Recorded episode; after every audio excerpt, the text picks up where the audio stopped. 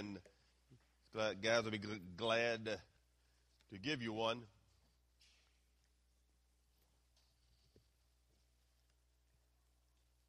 I'm just glad to be out of the house anywhere.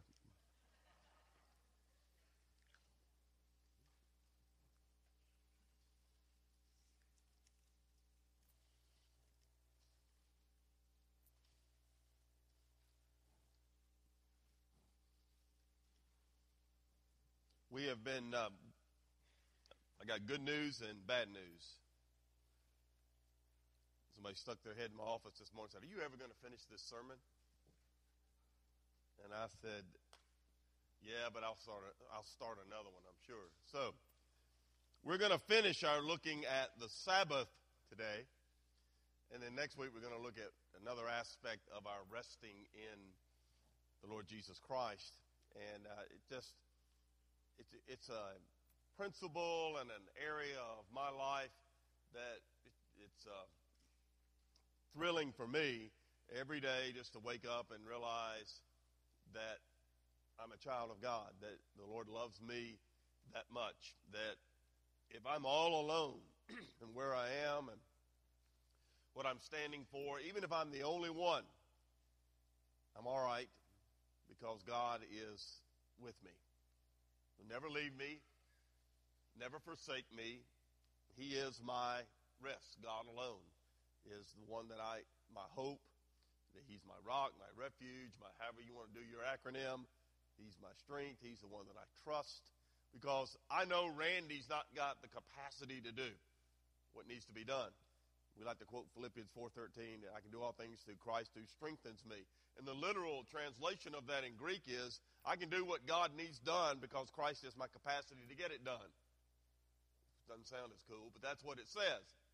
He's the capacity for me to be everything that God wants me to be. And I hope, if nothing else, as we've looked at Sabbath and as we wrap it up today, hopefully, that that's my goal. Dan said, Well, you only got one blank to do, Randy. You can't do one blank. I said, I said, Dan, Dan, Dan, how long have we known each other? So, if nothing else, I hope you take away from this that in Jesus Christ, and Ron was sharing the verse earlier, you come unto Jesus, all who labor and are heavy laden, and what does he give you? Rest. Rest. You're still going to be labored. There's still things you've got to do. There's still things you're burdened with but He'll give you rest. The capacity to handle it, the capacity to understand that God is in control, the capacity to just relax and trust Him because He's trustworthy. And not, you know, enjoy being a believer. Enjoy. One of the things I love about coming to church on Sunday morning is you people seem to like each other. Have you ever been to church where it seemed like nobody even liked each other? Man, the little church I grew up in, if you sat in the wrong pew, you might not make it home. And I didn't know that till I sat in the wrong pew one Sunday, and, and this lady just standing there staring at me. And finally, my mom came over and get me and said, "He's just stupid. It, it'll be all right." And I had no idea what I'd done wrong till till later on. I found out. I was listening or reading a story this week about a little girl went to spend the summer with her grandmother. She loved being with her grandmother. She was having a great time, just her and her grandmother. And, and then Sunday came, and the grandmother was all about the rules and regulations of the Sabbath. And, and so she got up, and she was just, she was laughing and running around the house playing, getting ready to go to church. And her grandmother got all mad at her and said, You can't laugh and enjoy yourself. It's the Sabbath. So she goes to church, and Later that afternoon, she's walking around their little family farm and she sees this sad, droopy mule. And she goes over to the mule and says, Hey, you look like you go to my grandmother's church. I hope that you not only enjoy coming and being with each other, but you love one another. Now, you're not going to like everything about me. I don't know. I don't know why, but you're not. And there are things, there are things about you that I, I probably don't like. And one of the things I love about the Bible is the honesty of it. And I was sharing with a, a friend of mine this week who's also a pastor, and we were talking about some relationship things. And one of the things he was talking about was somebody who had hurt him severely, and how do you get past that? Because he known I had dealt with some of that, and and I, and I said, you remember the story in the Bible of John Mark and Paul? And reached the point where Paul said, I don't want John Mark on this next missionary journey. Just, I don't want him.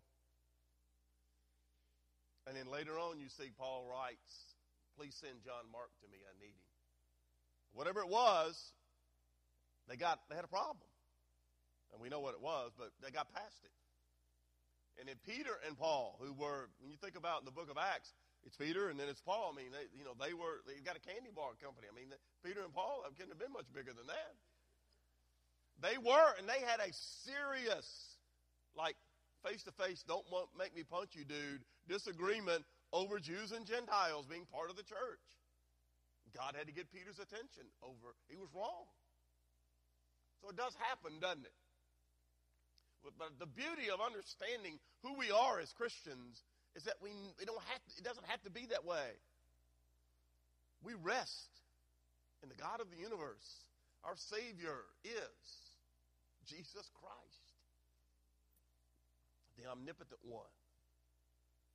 He knows every intimate detail of your life, and He loves you anyway. As we come and we love each other and we revel in who our Lord is. If you look on your handout, we're going to start right in the middle there today with the, the passage from Colossians. We've seen the Old Testament shadow of the Sabbath. We've seen that Jesus is the substance of the Sabbath. He is Lord even of the Sabbath. And that the Sabbath was created for our benefit, not to be a burden, like the little girl with her grandmother, but to be for our personal benefit, both physically, emotionally, mentally, spiritually, just to step aside and see the incredible things that God is doing and revel in those, and then get up and go back to work, sharing the one true God who we rest in. So, what I want to do today is focus on who Jesus Christ is as Lord of the Sabbath and what it might mean to you and to me on a very personal level. So let's start with this passage in Colossians and look at it together. Colossians chapter 2, 13 through 17 is there on your handout and the screen. You being dead in your trespasses and the uncircumcision of your flesh, he has made alive together with him, Jesus, having forgiven you all trespasses, having wiped out the handwritings of requirements that was against us. Notice, there's two groups. There's the uncircumcision of the flesh, and then there's the we're together and the us. So the uncircumcision of the flesh are the Gentiles and the Jews, two groups. Us, which was contrary to us. He has taken it out of the way, having nailed it to the cross, having disarmed principalities and powers. He made a public spectacle of them, triumphing over them in it. So let no one judge you based on what Jesus has done, who you are in Christ. Let no one judge you in food or in drink this will be specifically targeting the Jews here, here who have become Christians. We'll talk about more about that in a moment. Or regarding a festival, a new moon, or, or a new moon, or Sabbaths, plural, which are a shadow of the things to come, but the substance is of Christ. And we've dealt with that at great length. So, you notice verse 17 where it says it's the shadow and the substance. The Jews kept the Sabbath as a sign of their trust in Yahweh, their God. And G- we celebrate Jesus, who's Lord of the Sabbath, as our faith is in Him. He's the one that gives us rest. He's the one that allows me to know that at the end of my time on earth, because of the work He did at the cross and rising from the dead, He conquered sin and death. I rest in Him. I relax in Him. And when I die, I go home. It's not popular now to say it, but I still say it at every funeral I do of a believer. I begin every funeral I do, if the person was a Christian, by saying, We lay them to their final rest. That's a good thing, not a bad thing. You're going home. You're no longer having to, to labor and deal with sin and strife. You're going to paradise. It's a great thing. The Bible says in Ecclesiastes, and I share this at every funeral I do for a believer, that the day you die is the best day of your life if you're a believer. because you really do go home. So I want us for a moment to look at this Colossians passage, or Colossians, whichever way you want to pronounce it. And look at what he's saying. Number one to the Gentiles, verse 13, the uncircumcision. You were dead, yet Jesus has made you alive together with him. You see, Gentiles were not part of the initial Old Covenant, the Mosaic Covenant. Now, it's all covered under the Abrahamic Covenant faith. You're saved by faith in God, faith in what God has said.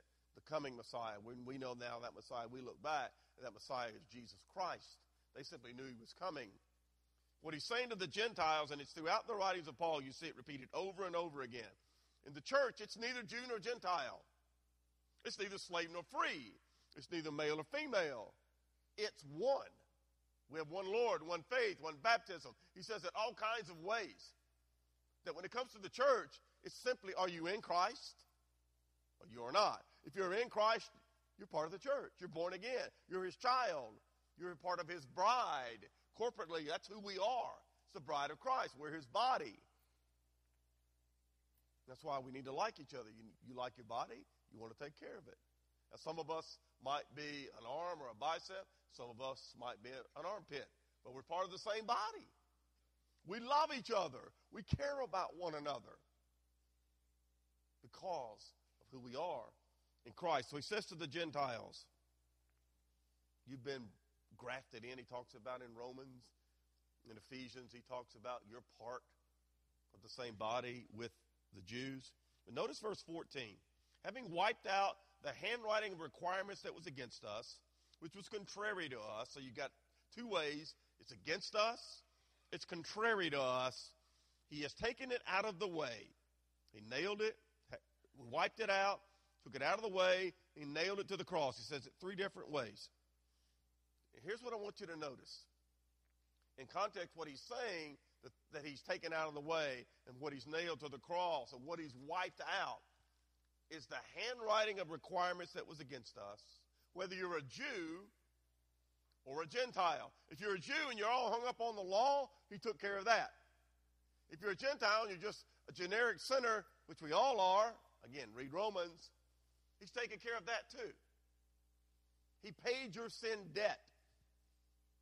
I'm doing a, in um, a Maundy Thursday service at the church here in town. I'm going to be one of the, speakers here on Maundy Thursday. That's uh, the way that works, Randy.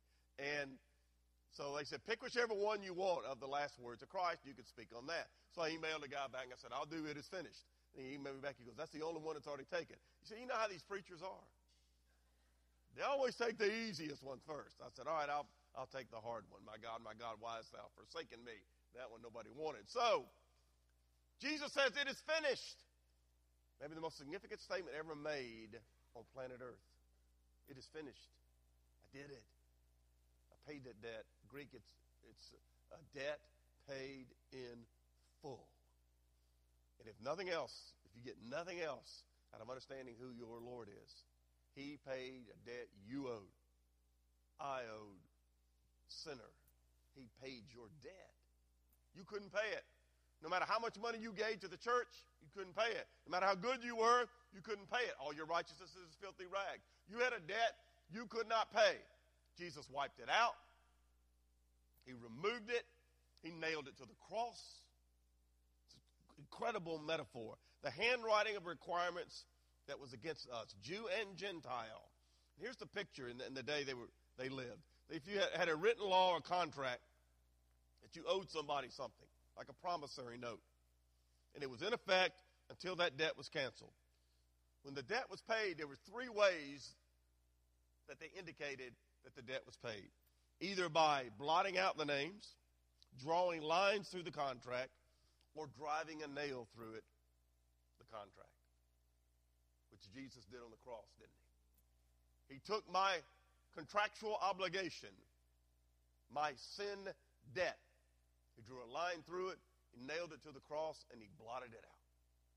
So now when God looks down at me, he sees not my sin debt, he sees my sin debt covered in the blood of Jesus Christ because it's been atoned for. It's what the word means covering. Jesus paid my debt. Now, he also sees Randy, his boy, doing stupid things. And he might have to chastise me.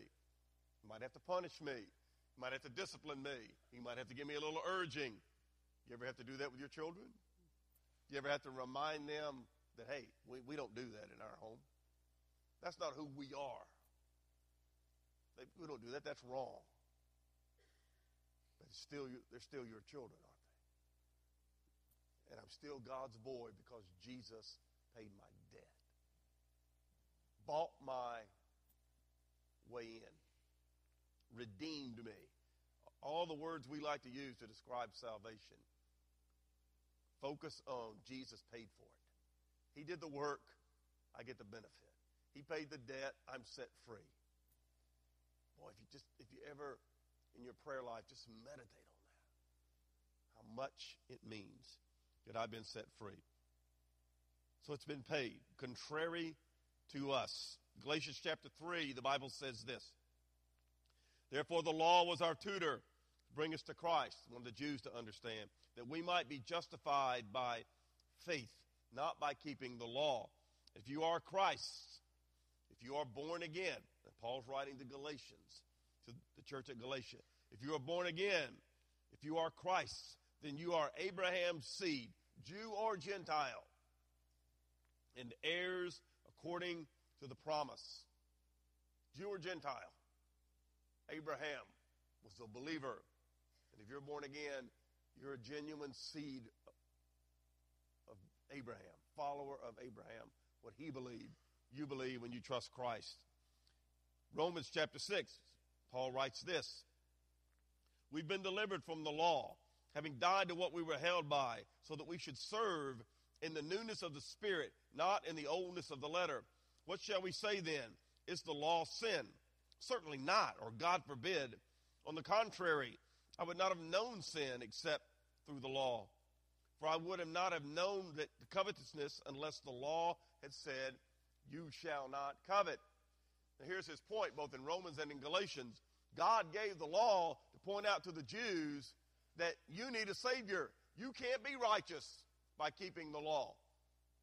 You need to be redeemed. You need to come to me by faith and say, Have God, oh God, have mercy on me, a sinner. Trust me. Follow me. Because you're not, you're not going to be able to do it on your own. And even to this day, people still believe just do the best you can, and you die and you'll stand before God. You're a good person, you'll get in. They're none righteous, no, not one. The only way you gain access to the presence of God from the lips of Jesus Christ, he said, I am the way. I am the way. Nobody comes to the Father but by me. You can go through any door you want to go through. The only door that will get you into the presence of God, both now and forever, is Jesus Christ. He'll give you everything you want, but He alone can give you that. Now back to Colossians. Look at verse 15. If you can put it back up there or not. There we go. Verse 15. Having disarmed principalities and powers, he made a public spectacle of them, triumphing over them in it. I love this. Jesus didn't just go die on the cross and rise from the dead. That's pretty cool. But God, uh, Paul reminds us through the Holy Spirit that he disarmed our enemies. Total victory over our enemies. He disarmed principalities and powers. In the Greek, there means he plundered a vanquished foe. It's a military term, specifically referring here to Satan and his minions and any other foe we might have. Jesus disarmed them. They are vanquished, defeated enemies. He made a public spectacle of them. I love this metaphor. What literally is talking about is that when you conquered someone in that culture as a Roman centurion or a general, you conquered someone, you would take the vanquished leaders and you would parade them through the streets publicly for everybody to see what? I own them. I defeated them. That's what he's saying here. Jesus disarmed them. They're no longer your enemy. They've been defeated. They may exist, but they're defeated by Jesus Christ. He made a public spectacle of them. When you understand the irony of this, when you look at Jesus hanging on the cross, we'll talk about this in a few weeks with Palm Sunday and Easter. When you look at Jesus hanging on the cross, the way they crucified people was Golgotha, and if you've ever been to Israel, if you ever go, it's, it's an amazing thing. It's a public thoroughfare. They, who did the Romans crucify? The worst criminals and their enemies. And they crucified them publicly, so when you passed by, you saw what? Don't mess with Rome. Or this is what will happen to you. So they crucified Jesus publicly, publicly to mock him, and they did mock him, and they spit on him. They beat him. Read what scourging literally means, it'll disgust you.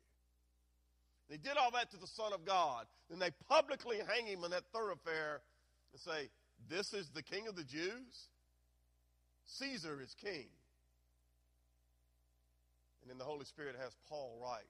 Just remember, Jesus made a public spectacle of them. They thought they were making a public spectacle of Jesus. Who was making the public spectacle of whom? Jesus was. By dying for the sins of the world, including the sins of those men who did that to him, who crucified him, who beat him, who scourged him, who, who shot dice for his clothes, who laughed at him, put the title over him, Jesus loved them. Father, forgive them, for they know not what they do. He loved them. Incredible. That's who your Savior is. That's who is Lord of the Sabbath. That's who you rest in, is that God. He made a public spectacle of them. The Bible in 2 Corinthians says, Thanks be to God who always leads us in triumph in Christ, and through us diffuses the fragrance of his knowledge in every place. I love this passage. He leads us every day in triumph because of what he did at the cross and on Easter Sunday. And through us, his body, his church, he diffuses the fragrance of his knowledge in every place. I want us to pause for a minute and just think about that. this afternoon, tonight, tomorrow, the rest of this week. Right now, we're all here in this place. The Lord's ministering us through His Word. The Holy Spirit is in our presence. But tonight, tomorrow, all week, you're going to go a bunch of different places, aren't we?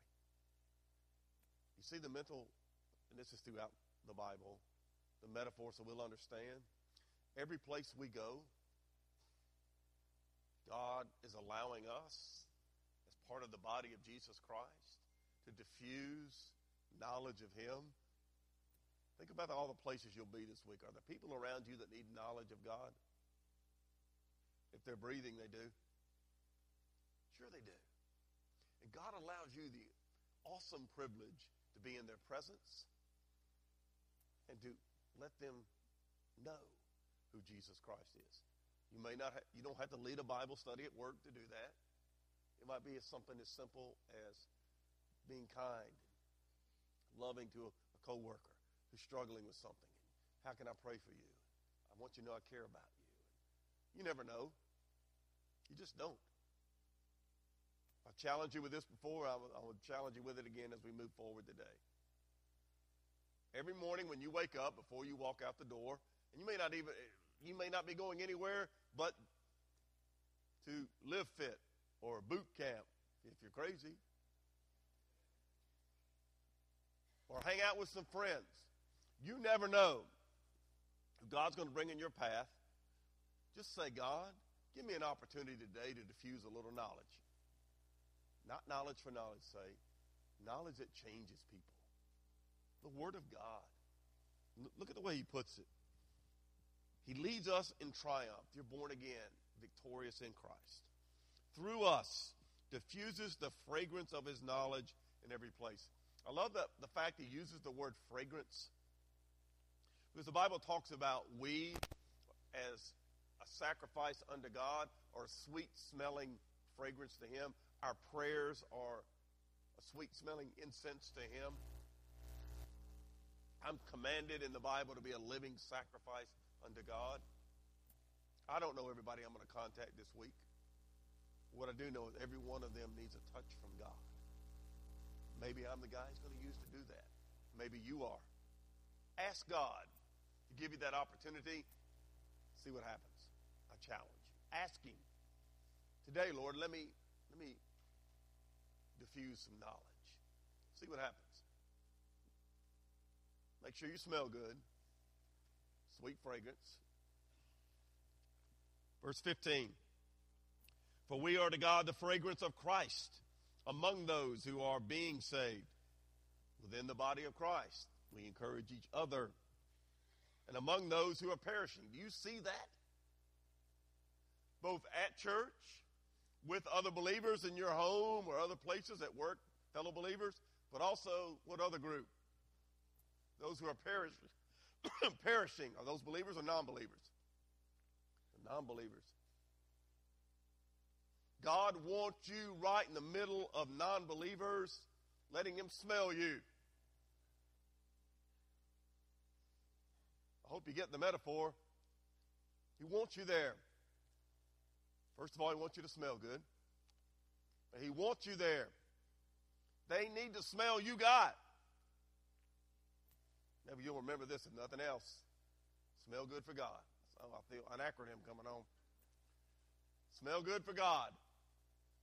Every day. Smell good for God.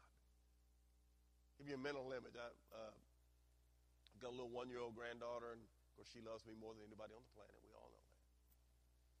Uh, you know, one year olds are just so cool and fun. To, the very first word was Grandy, and that's cool. But I wear the same aftershave every day, and so if I hold her for any period of time at all, like the other day she fell asleep and I'm holding her. Well, when I give her back to her mom and dad, what's she smell like? Here's the exact thing they say: Liddy, you smell like Grandy. Now I hope that's a good thing. But when you're around people, do they know you're a Christian? Can they smell it on you? Do you diffuse that fragrance? I love Jesus Christ. Let me tell you about him. Let me, let me tell you what he did for me, my family. Both encouraging fellow believers and non believers. 16. To the one we are the aroma of death leading to death, to the other the aroma of life leading to life who is sufficient for these things. For we are not, we are not as so many peddling the word of God, but as of sincerity, but as from God, we speak in the sight of God in Christ. In other words, we're not trying to use church, the Bible, crusades, meetings to peddle the Word of God, to rip people off. You know what? There are a lot of people out there doing that. I personally know them, have seen them, dealt with them, and you've seen them. Using the Bible for personal gain and lying to people. When the world sees that and they say, I don't want any part of that, you know what? I don't blame them. That's why it's so important that we be real, that we be genuine, so they can see what is real Christianity. It's not, maybe it's not what I see on the screen. What's real? Diffuse it. Now back to Colossians. We'll wrap this up.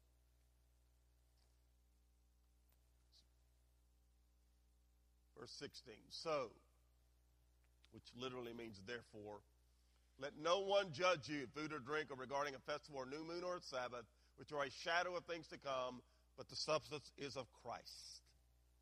The substance is of Christ. In other words, specifically to the Jews, he's talking here.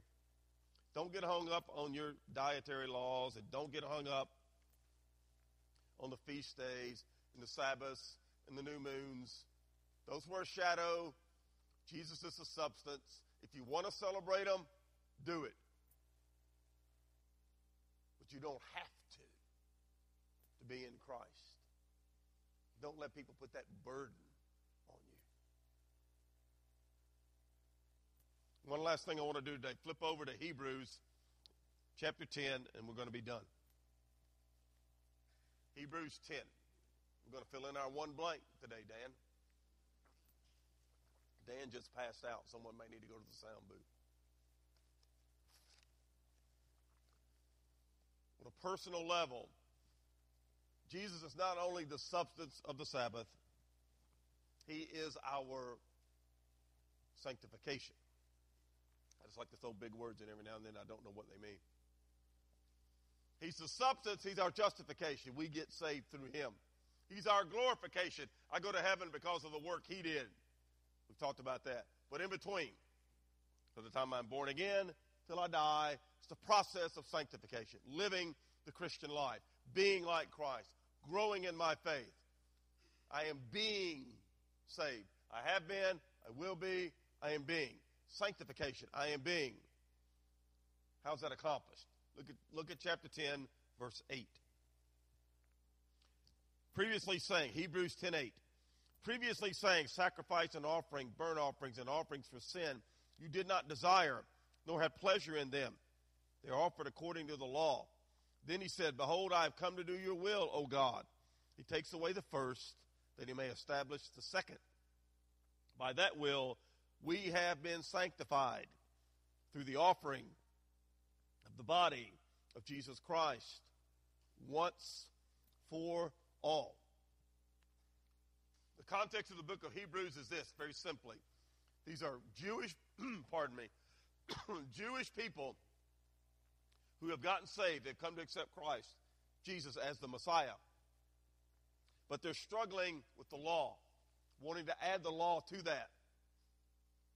And the whole book of Hebrews is about that. Jesus is superior to Moses, to angels, to Joshua, to the law, to the priesthood, to Aaron. You don't need those. You've got Jesus. So he says to them right here, and to us, you're sanctified through Jesus' one sacrifice. You do not need animals anymore. Nothing else has to be sacrificed. Jesus did the work. the word that's used is he is propitiation. He satisfied God's demand for a sacrifice that was perfect. You see, they had to sacrifice bulls and goats over and over and over again. Then Jesus came along. How many times did he die on the cross? How many? One. One. It was the one sacrifice, and it was also the final sacrifice. Look at verse 11. Every priest, Old Testament Levitical priest, stands ministering daily and offering repeatedly, see that word? The same sacrifices, which can never take away sins. They were a shadow. Jesus was the substance. But, see that word, verse 12, my favorite word in the Bible, but this man, Jesus, after he had offered how many? One sacrifice for sins. What's the next word? Forever. How long is that? In Greek, it's forever. Forever. It's a long time, isn't it? Yeah. I love this. Forever. Here's something that will really excite you. He sat down. He sat down. Notice where he sat down. At the right hand of God. Two things I'll say about that. The context. That's why it's a final sacrifice. The priest repeatedly made the same sacrifices, even for their own sins, as a shadow a picture, a type of the one to come. And when they went into the Holy of Holies on the Day of Atonement, one day a year, the high priest went in sprinkled blood on the Ark of the Covenant, the lid, the mercy seat. He was not allowed ever to sit down. They tied a rope around his leg and they had noisemakers on his robe in case he died or God struck him dead. They didn't hear the noise anymore, they'd drag him out. Why? How come he couldn't sit down? Because his work was not finished. What does it say about Jesus? He made his sacrifice, and then what did he do? He sat down. He sat down. Get the picture? We saw last week God created in six days and then he rested because he was tired? No, because he was finished. It was beautiful. It was good. Jesus sat down because his work was finished. That's who your high priest is. We're going to talk about that next week. That's who he is. That's what he's done for you. Notice where he sat down. Look at the verse. Where did he sit down? At the right hand of God. You read the Bible, that's the seat of honor, majesty, authority, and power. That's who your God is. That's who you rest in. That's the Lord of the Sabbath. Waiting till his enemies, look at verse 13. From that time, when he finished, waiting till his enemies are made his footstool, for by one offering, one, he has perfected forever those who are being sanctified. Those who are being sanctified. That's me and you.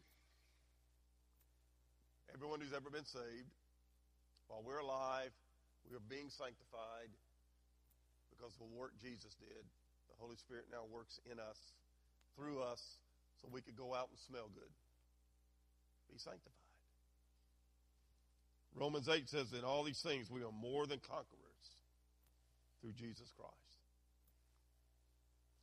The bottom of your handout, you'll see a little phrase, little word there. Keep it holy. Keep it holy. Bible says Peter writes, Be holy because he is holy, quotes the Old Testament. That simply means set apart. Set apart. We ought to be different. Final thing I'll say, and then we're going to pray about Sabbath.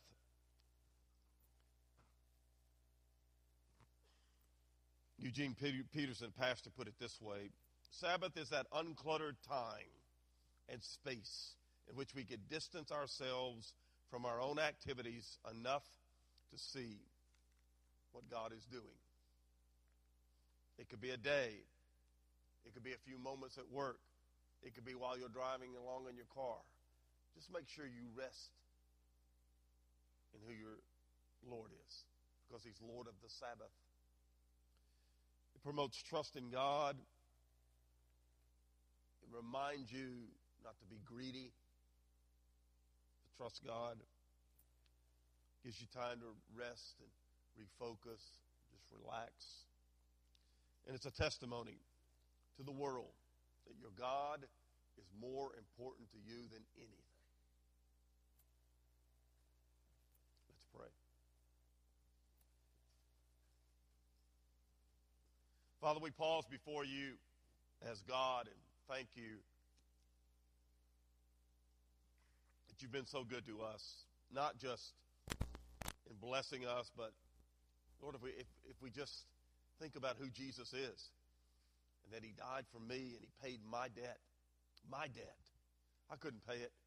No matter how hard I worked or tried, I couldn't do it. He paid it. So that I not only get to go to heaven, but I have peace and hope right now that I can rest and relax in the Lord of the Sabbath, Jesus Christ. I pray that for all of us as Christians. And Lord, for somebody here who's not a Christian, they would say, I need that rest. And come to Jesus. We commit this time to you, Lord, in Jesus' name. Amen.